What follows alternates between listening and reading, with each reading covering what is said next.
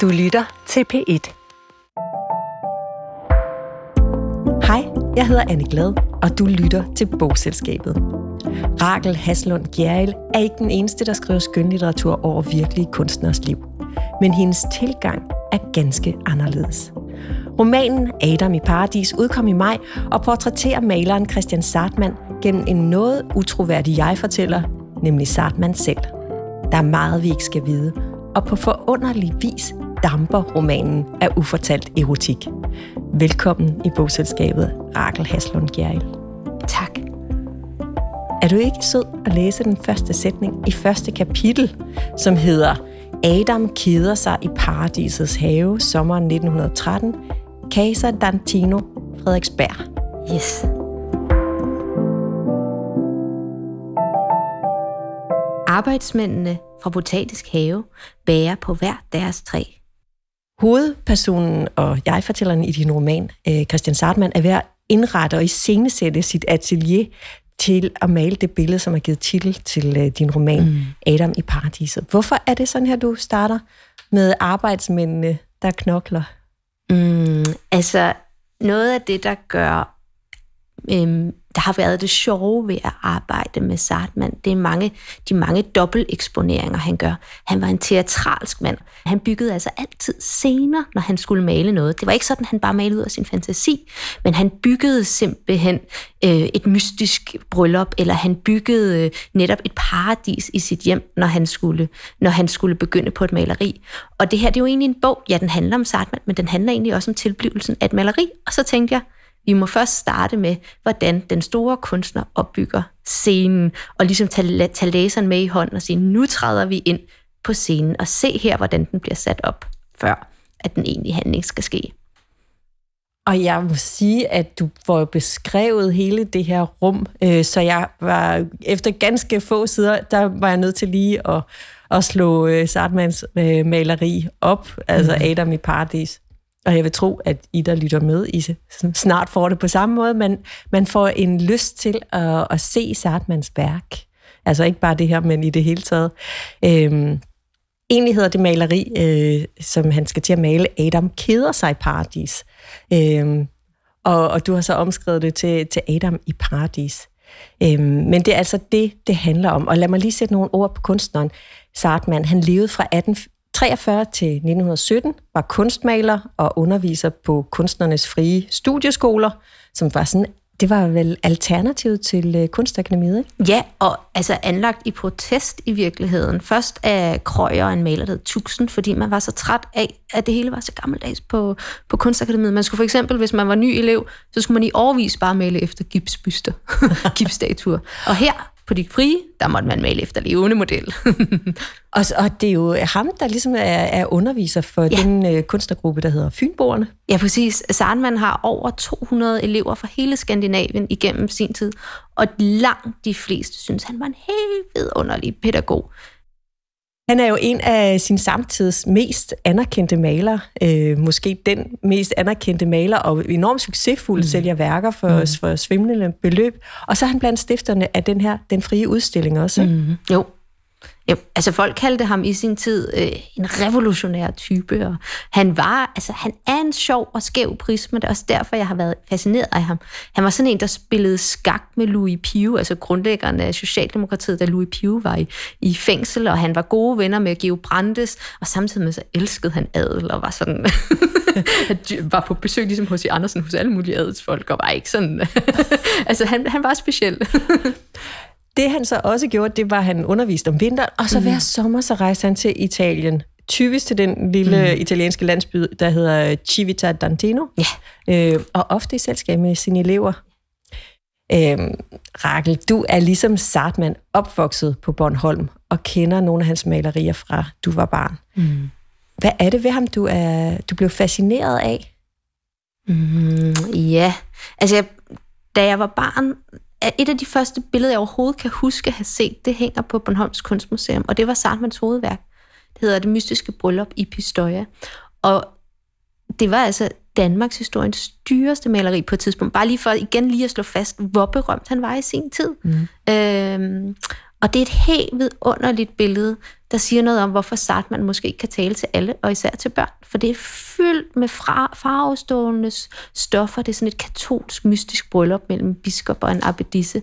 Og den her sådan, magi og farverigdom og detaljerigdom, den har, den har ligget i mig som, som, et, som, et, som, et, som et, et eller andet, et lille frø. Mm. Men så var det, da jeg så det her billede, i virkeligheden var det måske ikke kun Sartman, men i virkeligheden maleriet Adam i øh, paradis, eller Adam keder sig i paradisets mm. have, det har to navne, øhm, der fascinerede mig. Tænk, her har du en aldrende mesterkunstner, 70 år gammel, på højdepunktet af sin karriere. Mm. Og så er det i 1913, og det var det, der fangede mig. Fordi hvad er det, der gør 1913 så spændende? Det er jo, at det er året før 1914, hvor det store europæiske syndefald skal finde sted. Mm. Men endnu er vi altså i 1913, og det er året før det hele skal gå galt, og her bliver der malet en idyll, et paradis af den her kæmpe kunstner, på, det kant, er jo, ja, på kanten til 2. verdenskrig. Ja. Så det er det, der, tænker, ja. der gør, at du tænker, gud, det her en, kan blive en roman. Jeg har hele tiden tænkt, at den her bog, den skulle være, det havde jeg fra starten af, det her skulle være som et tilbageholdt åndedræt. Når læseren går i gang, skal man føle, at man suger vejret ind, og så må man aldrig nogensinde puste ud. altså det skal hele tiden være den her sådan, idyll, hvor at læseren godt forstår, at der er sprækker i idyllen, men vi forbliver i den blomstrede, paradisiske overflade mm. af skønhed og farver og så er der jo alt det nedenunder. Mm. Ja, fordi vi har en smuk, nøgen Adam, mm. som sidder henslængt i en stol, kæmpe glase bananer ved hans side, en slange imellem hans ben. Øh, så det er meget ja. sansligt, meget øh, erotisk. Og, øh, og man kan se med hvilken omhu hver eneste, altså hvordan modellens hud er malet, mm. den lille hud omkring brystvorterne, og at af de palmer, eller de sådan, hvad hedder det, sådan nogle øh, finblade, der slynger sig op om, om, øh, om, øh, om modellens øh, skridt, mm. lige præcis ikke dækker for penis. Altså, det er, det er våget i 1913. Du har skrevet på romanen i fem år, og, og foretaget virkelig meget research på, øh, på Sartman og hans liv. Øh, og, og det med at vælge Sartman som jeg-fortæller, som romanens jeg-fortæller, er jo et, et modigt og, og virkelig, virkelig mm. vellykket greb. Men hvordan har du fundet frem til Sartmans fortællestemme og tone, for den køber man fuldstændig? Øhm, jamen, der er både en lidt prosaisk forklaring og en lidt magisk forklaring. Jeg mm. tænker, vi skal have dem begge to. Yeah. Den prosaiske er simpelthen, at jeg, at Sartman var en fantastisk brevskriver. Jeg har ikke haft adgang til Sartmans dagbøger, hvis han har ført sådan, men han skrev rigtig meget, også fordi han jo så lang stor del af tiden var i Italien, og jo på den måde havde kontakt med sine venner og kolleger. Og er en morsom mand. Øh, mange af bogens fineste citater er fra ham. Mm. Man skal som den lille mis vendes til at ligge alene. Hvis æderdunene kommer, ja, så føler man sig ikke længere. Og sådan, sådan nogle citater er bogen fyldt af, og det er altså mange gange øh, fra Sartmans breve. Ja. Og den stemme var jo vidunderlig at skrive på. Men men ja, men så er der den anden forklaring, ja. for jeg ved, at du har forestillet dig, at du interviewede Sartman. Ja. Det er en... Altså, jeg har simpelthen siddet, da jeg begyndte på romanen, og havde læst. Der havde jeg læst et, godt et halvt år eller et års tid altså sådan om, hvem han var og sådan noget.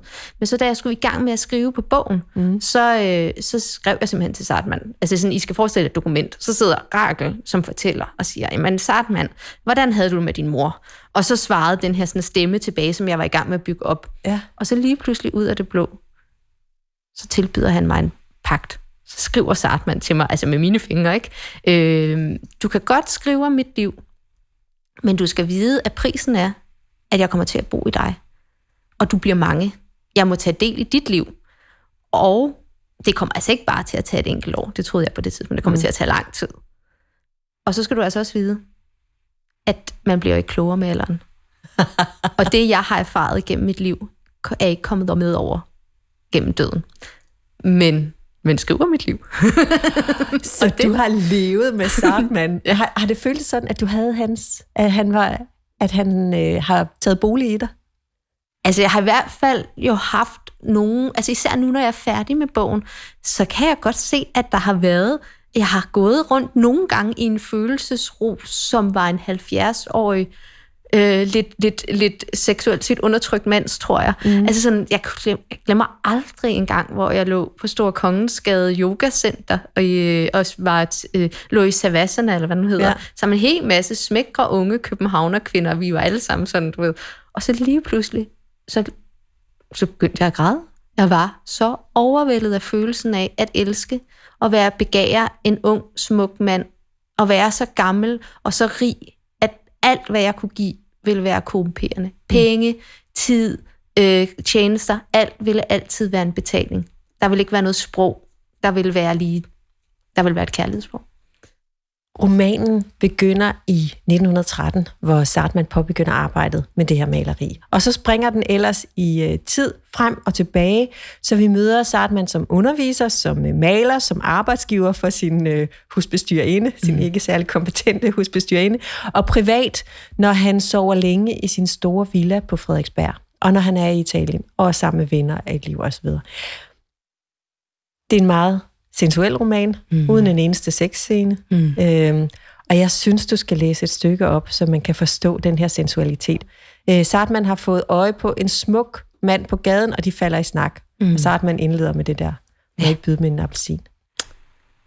Må jeg ikke byde dem en appelsin, inden de møder ind, spørger jeg, og må pludselig le højt og nok en smule for meget, men latteren ligger i luften lige til at plukke. Det er umuligt ikke at lade sig fange af de gyldne spjæt i luften, og jeg vender mig sikker i min sag mod opgangen. Jeg har netop tidligere i dag fået en kasse leveret. De kan blive den første til at prøve smagen, siger jeg til ham, mens han går op bag mig op ad trappen. Han bager trækassen ind fra entréen, hvor en arbejdsmand stillede den tidligere i dag. Jeg går foran og viser vejen. Han kunne lige så godt have båret på guld, røgelse og myre. Duften af citrus gør rummet orange, magisk. Over indgangen hænger duchessekniblinger som en slags baldakin, hvis blonde tunger glider hen over hans krøller, da han træder ind i atelieret. Åh, jeg troede, det var deres stue, siger han og ser sig om malerierne, mine kister og lave kurvemøbler, spejglaskvadrater og påfuglefjer, gipsbustene Sokrates, empire-lysestager, silhuetter, kaminskærm med mors broderede italienske pager, gulvvasernes univers af tang og perlegrå fisk og en bojan fyldt med pa- papegøje-tulipaner. På kurvebordet står et fad kattetunger som en erstatning for cigarer. Så ser han hen på mig. Vurderende. Vil han blive? Vil han gå? Han står i opknappet frakke, våd skjorte og våde krøller. Jeg svarer ikke på hans blik, men tillader det åbne rum at fortsætte lidt endnu. Denne æske af muligheder, som vi endnu ikke har pakket op, og som om han også har fornemmet dette. At vi her har et rum, som bør forlænges og holdes udspændt i luften, vender han sig om med en underligt hjemlig selvfølgelighed og tænder op i kaminen. Vi spiser appelsiner og ser ilden vokse. Jeg tager et vandfad og en kande fra en krog og hælder vandstrålen ned i hans hænders skål. Har de stået model før, spørger jeg, da han tager frakken på igen. Nej. Eller altså, hvordan mener de, siger han og smiler. Han har et indtagende smil. Ved de ikke, hvem jeg er? Han kigger længe på mig, ryster på hovedet. Jeg har arbejdet en del år i Berlin og andre steder. Andre steder, spørger jeg, men han trækker på skuldrene. Jeg tror, at jeg kan bruge dem til et billede. Han står længe og tøver. Jeg giver god løn. Hjalp mig, siger han og rækker en hånd frem. og Hjalmar bliver Sartmans model. Ikke lige ja. til Adam i Paradis, mm-hmm. til det andet, øh, til andre værker. Og et sted i romanen, så beskriver Sartman Hjalmar som den smukkeste mand, verden har set. Mm. Så du antyder Sartmans interesse mm. i mænd. Mm. Og du beskriver, at han begærer dem, at hans hjerte banker i deres nærvær. Men du har valgt at undgå scener, hvor han udlever mm. sit begær. Hvorfor? Mm. For det første, så har jeg bygget en roman baseret på Sartmans breve mm. og på hans billeder. Ja. Og Sartman har selv gennemgået sine breve. Altså for at sige, der er ikke nogen steder, hvor man med, med garanteret sikkerhed kan sige, at med den mand havde Sartman et forhold. Var levede han overhovedet sin homoseksualitet ud? Mm. Var han homoseksuel? Ja, det vil jeg tolke på billederne. Mm. Men, men vi er altså i en tid, hvor det her begreb og den her livsforståelse først er ved at finde sted. Og hvis Sartman har set sig selv i noget, så har han set sig selv i græskærlighed. Og det er meget vigtigt, at det billede, som han bruger, hjælp mig her til, mm. er faktisk et billede fra Platons symposion, Sokrates og Alkibiades, som var altså Alkibiades stræbte efter Sokrates og prøvede at forføre Sokrates. Det handler altså om mandlig kærlighed, altså homoseksuel erotik, øh, som forvandler sig til kunst. Øh, ja. og, og i det maleri, der har vi også igen sådan en yndling, en mm. smuk, muskuløs, stor mand, og en lille, lidt pussy Sokrates-skikkelse. Ja. Og Sartman havde, altså Sokrates var jo den store lærer, ja. og Sartman havde Sokrates byste stående på sit bord. Der er ingen tvivl om, at han så sig selv som en slags Sokrates. Og så dog, ikke? fordi der er så meget erotisk spænding. Der er så meget, og folk har også grinet lidt af Sartmans billeder. Han brugte mandemodeller til at øh, optræde som kvinder på hans billeder nogle gange. Der er så mange ting, vi i dag med vores blik på ting ville kalde sådan en queer-natur. Ja. Og så er det jo altså også en tid, hvor homoseksualitet er forbudt. Mm. Altså sådan, eller hvor at det, de kalder omgængelse mod naturen, altså oral og analsex, simpelthen er forbudt. Og bogen viser også, hvilke konsekvenser det vil have, hvis man blev afsløret i det her. Så det er også en bog, der handler om alt det, der ikke kan siges, men det, som man må bruge blomster til at tale om. Og der er faktisk lige før, at vi lige før den scene, jeg lige har læst højt, så kom møder øh, Sartman ind i Hjalmar på gaden, og Hjalmar spørger ham, vil de købe en rød nælke? Men mm. rækker ham en cigaret. Og det er egentlig, øh, det baserer sig faktisk på den scene på, på en af de første store retsforfølgelser af homoseksuelle, som starter med, at en politimand finder øh, to mænd i en baggård, som han tror, de er ved at begå, øh, begå et bræk. De som er ved at bryde ind. Han ser dem, de har en brun pakke i hænderne. Ja. Og tror, det er et brækjern. Og så viser det sig, da han fanger den, at det er en buket røde nelliker. Mm. Og de var mødtes i baggården for at have sex. Ja. Øh, og det er sådan nogle scener, bogen altså sådan bruger, men som, men som skjult symboler. Fordi så længe du taler med en jeg-fortæller, jeg kunne jo ikke lade Sartman sige andet, end det Sartman ville sige. Det han har ville sige til folk. Og alt, hvad han har holdt hemmeligt, har jeg jo på en eller anden måde, mm, mm, for at være tro mod Sartman, også holde hemmeligt, men åbne på en måde, så læseren kan fornemme det. Før vi taler videre om forholdene for homoseksuelle mænd mm. her i begyndelsen af det 20. århundrede, mm. så vil jeg gerne præsentere dig lidt nærmere ja. for lytterne, Rane Haslund Gjerl. Du er født i 1988 i Roskilde, og da du var syv år, der flyttede du og din familie til Bornholm. Og så er du, altså så, det er så fascinerende. Efter studentereksamen, så boede du to år i Kina. Yeah. Øh, et vildt valg. Og så i, tilbage i Danmark, så læste du Kina-studier yeah. og litteraturvidenskab på yeah. øh, Københavns Universitet. Også en fascinerende kombination. Og så er det ellers gået slag i slag. Du debuterede i 16 med novellesamlingen Øer. I 17 var du medforfatter på Turen går til Kina. Og din første roman, Alle himlens fugle, udkom i 2020. Øhm, og jeg tænker, at Bornholm, ølivet, og så det sprogligt eksperimenterende, mm. er den der mm. linje, der går igennem øh, dit værk. Altså bortset ja. fra øh, turen går til Kina. Ja. øh, og privat, der bor du i kollektiv ja. i øh, Ørestad. Ja. Lad os lige øh, vende tilbage til din roman. Ja. Der er placeret nogle grå sider ja. i løbet af romanen, ja. øh, ind i det her jeg-fortællende spor. Ja. Og det er breve, øh, der direkte eller indirekte beskriver Sartman, viser nogle af hans venners blik på ham, ja. og så er der også dokumenter fra retssager, ja. øh, der bliver ført i forbindelse med sædelighedsaffæren i 1906-7, hvor mænd blev dømt og fængslet mm. for homoseksualitet. Hvorfor har du valgt at indføre de her historiske dokumenter i romanen? Mm, det var også et lidt sent valg. Altså, den har, jo, den har jo taget fem år, og mm, når læsen får den i hånden, den ser tyk ud, men det er fordi, det er rigtig tykt papir. Det er rigtig lækkert papir. I virkeligheden er bogen ikke så lang. Det, der var rigtig svært for mig, det var at få grebet. Sartman vil ligesom ikke, han vil ikke falde på plads, mm. fordi at jeg hele tiden var hindret i, altså den, det er en bog, der er optaget af tidens diskussion af homoseksualitet og forholdet mellem erotik og kunst. Men jeg kunne jo ikke få Sartman til at sige, hvad, det en, hvad der egentlig var sket altså sådan, og, og det var først, da jeg forstod, at det var jo fordi, at jeg skulle bruge det greb, at jeg ikke behøvede at tvinge min fortæller til at sige alt om sig selv. Mm. At det jo netop er sådan, vi møder mennesker. Ja. Jeg får ikke bare alt om dig, fordi vi møder hinanden og lige mm, mm, drikker en øl på en bar. Mm. Nej, at få alt om... Det, vi får aldrig hinanden helt. Mm. Og det var det, det spil, jeg skulle bruge, og det kunne de der sådan, dokumenter gøre. De kan give læserne et indblik i at se, når det er det, der er konteksten for jeg-fortælleren. Når, når Sartman taler om blomster, så er det det, der ligger bag der er sådan et helt vidunderligt brev, som er, altså er et ægte brev fra mm. Fritz Syberg, en af Sartmans elever, en fantastisk fynbomaler, ja. som skriver til Johannes V. Jensen og hvor han øh, sladrer om Sartman, der har været i Italien sammen med den her unge Hjalmar, og fortæller om, hvor begejstret Sartman er. Og lige pludselig så slår Sartman helt over, og kan overhovedet ikke øh, for det. Og så siger øh, øh, Fritz Syberg til Johannes V. Jensen, ja, Sartmans evner som menneske kender, dem sætter jeg ikke særlig højt.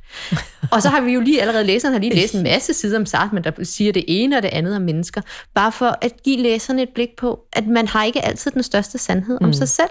Hvad tror du, det betyder? Altså, skjuler han øh, sin egen homoseksualitet for at passe på sig selv og sin status? Eller er den uerkendt? Hvad tænker du? Hvad er det?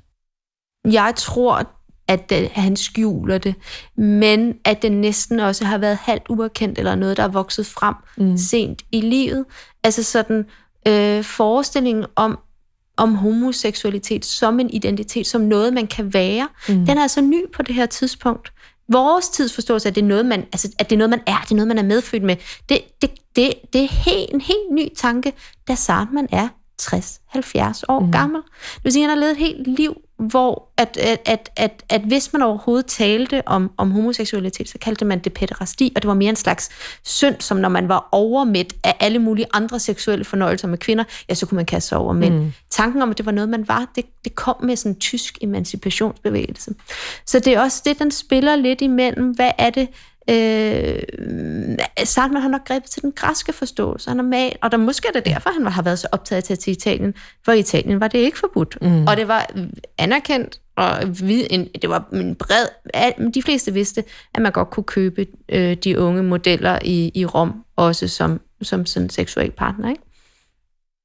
at Sartman, han vælger at, at male Adam i paradis så smuk og til baglænet og mm og erotisk i 1913, seks mm. år efter mm. sædelighedsaffæren. Det må på en eller anden måde også have været lidt modigt. Mm. Og det blev også sådan grinet lidt af i anmeldelser af, ja. af udstillingen. Men det var ikke en skandale? Nej, det var ikke en skandale. Han blev jo kaldt i sin samtid paradoxets mester, den mm. gådefulde mester. Og by the way, så betyder queer jo faktisk mærkelig. Mm. Sandman var den Danmarks underligste peon, mener jeg, Anna Anker kaldte ham. Ikke? Og med altså 100 år senere med vores moderne blik på, mm. på Sartmans værk, mm. specielt de mm. her mm. øh, med nøgne mænd og, mm. og muskuløse kvinder, der, der emmer det jo også, altså for det virker nyt og sprødt, mm. det virker moderne mm. stadigvæk, og meget queer. Mm. Det synes jeg også er fascinerende, mm. at han kan det. Og jeg tror også, altså Sandman, det er jo ikke kun mig. Samtidig med, at jeg var i gang med at øh, lave bogen, jeg vidste det slet ikke, så var der blevet ved at blive lavet en ny stor udstilling, som har både mm. været på Ribe og Fuglsang og den Hirsprungske Samling. Øh, der har taget Sartmans, netop den her, kan man sige, det queer, det med, at kvinderne er store og bøse og politiske og vilde, og mændene er bløde og, og smukke, og det med, at Sartman bruger forskellige køn til at mm. portrættere mænd, til at portrættere kvinder og sådan noget har taget den vinkel op, som ikke rigtig har været, det har man talt om, og der har været nogle enkelte artikler og afhandlinger om det, men det, ikke, det har ikke været vist med Sartmansblevet før. Det er jo vores tid, der har det blik. Der er så også i kunsthistoriske kredse en lille mm. twist om noget, øh, fordi nogen mener, at den her Hjalmar, vi har talt mm. om, øh, var en Hjalmar Sørensen fra en, øh, fra en af de virkelige retssager under ja. sædelighedsaffæren. Ja. Øh, og det fik nogle brækker i romanen til at, at falde på plads. Ja. Hvordan det? Efter romanen er kommet ud, så er der en historiker, der, der, der, der har fundet ud af, at det nok er to forskellige hjelmer, okay. Okay. som er født samme uge i København. Begge to har været sydpå, begge to har været sømænd, og begge to formodentlig har været homoseksuelle. Okay. Øh, men måske er det nok for to forskellige. Okay. Øh, men, øh, men det er jo, men, altså for fiktionen men, spiller men for det jo ingen rolle. Ja. det, det, som Hjalmar gør, det er jo, øh, og så, øh, det er, at at tage læseren ved hånden og vise, altså udfordre Sartman. Fordi mm. det her det er en bog, der handler om den store mester, der ser på modellen og kan, kan, kan få modellen til hvad som helst. Og lige pludselig er der en model, der træder ud af billedet, som bærer på en farlig historie, mm. men som også kan konfrontere Sartman, og måske har brug for, fordi det er sådan, at Hjalmar som model ikke bare vil blive ved med at være model, han vil mm. have lov at være maler. Mm. Og spørger Sartman, om Sartman ikke kan hjælpe ham med at blive maler. Så det er ligesom, at her får modellen lov til at træde ud og konfrontere kunstneren det her med, med, med Sartmans blik på modellerne, øh, det er også noget af det, der er så fint mm. i din øh, roman, hvordan han laver mærke til, til de fine detaljer hos den mand, som sidder mm. model til, til Adam-billedet. Det lille buk hen mm. over navlen, når han mm. læner sig tilbage i sivstolen. Buen, der bliver blødere og skubber navlen op som en fingerbølskål ragt frem mod lyset. Mm. Så får man jo igen lyst til at kigge på det her maleri. Mm. Øhm, Hvordan har du arbejdet med at beskrive Sartmans farver, former, streger, tankerne bag malerierne?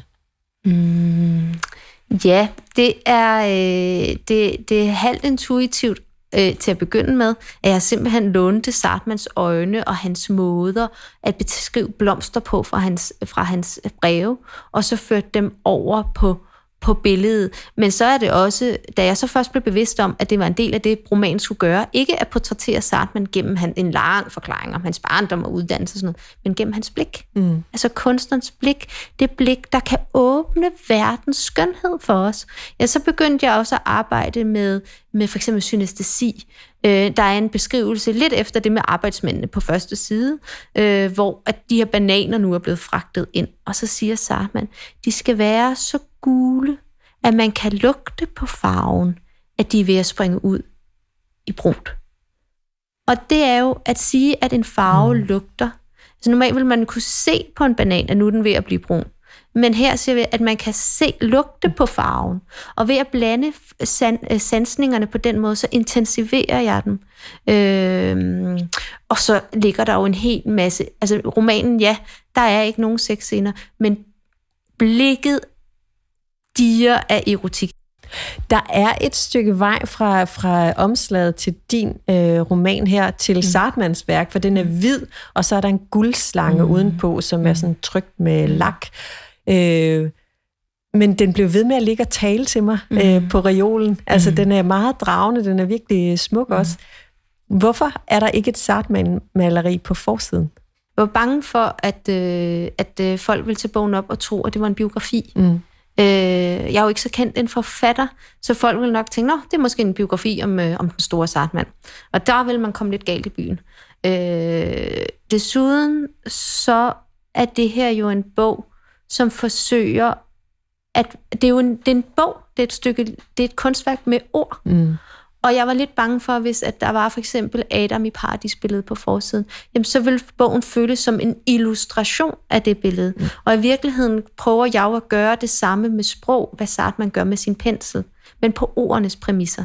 Og så på forsatspapiret, ja. så rammer Sartmans ja. blik os ja. i et meget fint selvportræt. Jeg skal ja. bede dig om at komme en læseroplevelse til bogselskabets lyttere, inden vi runder af. Øhm, det er, man kan komme med så meget, men hvis der er en, man møder i den her bog i bilagene, mm. en øh, karakter, der hedder Karl Hansen, ja. øh, og øh, han var elsker med øh, Hjalmar Sørensen, øh, for hvilket han også bliver dømt og må ende med at drage i eksil i Amerika. Mm. Karl Hansen var Danmarks første proletarforfatter. Han skrev en bog, der hed Splid, som blevet genudgivet af Gladiator her for nylig. Og er en vidunderlig bog. Karl Hansen er et vidunderligt menneske. Han var, øh, han var arbejderdreng, han øh, uddannede sig som gørtler, tog på valsen i Europa, og i hans selvbiografier, som han har skrevet, og det er dem, jeg ret gerne vil anbefale, øh, der beskriver han, det vel en af de første beskrivelser i Danmark af, hvad det vil sige at springe ud som homoseksuel mm. i en tid, hvor man kun lige er begyndt at få det begreb. Hvad det betyder at komme til Berlin og opdage de miljøer, men også den indre krig, og det er jo så sådan med Karl Hansen, oversætter fra tysk, øh, bliver, starter Kriminalmuseet, indfører det første kriminaltekniske bis, fingeraftrykket, skriver på den første bog om homoseksualitet i Danmark, mm. ikke homo, men det bliver godt tabt. Ja. Og han mister alt, ja. og må drage til USA, og han er ikke kendt i dag. Øh, han, han var en skæbne, der virkelig blev hårdt ramt, men som er et fascinerende bekendtskab. Så ham skal man Ja, så lad os anbefale Karl Albert Hansens forfatterskab med de tre romaner. Ja. Øh, Spild. Ja. Et barn blev korsfæstet.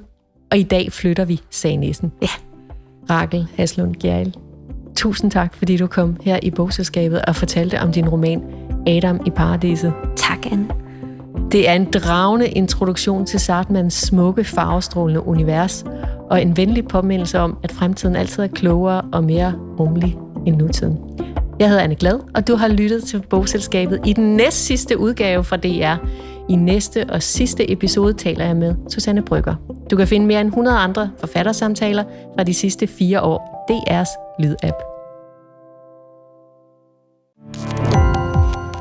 Gå på opdagelse i alle DR's podcast og radioprogrammer. I appen DR Lyd.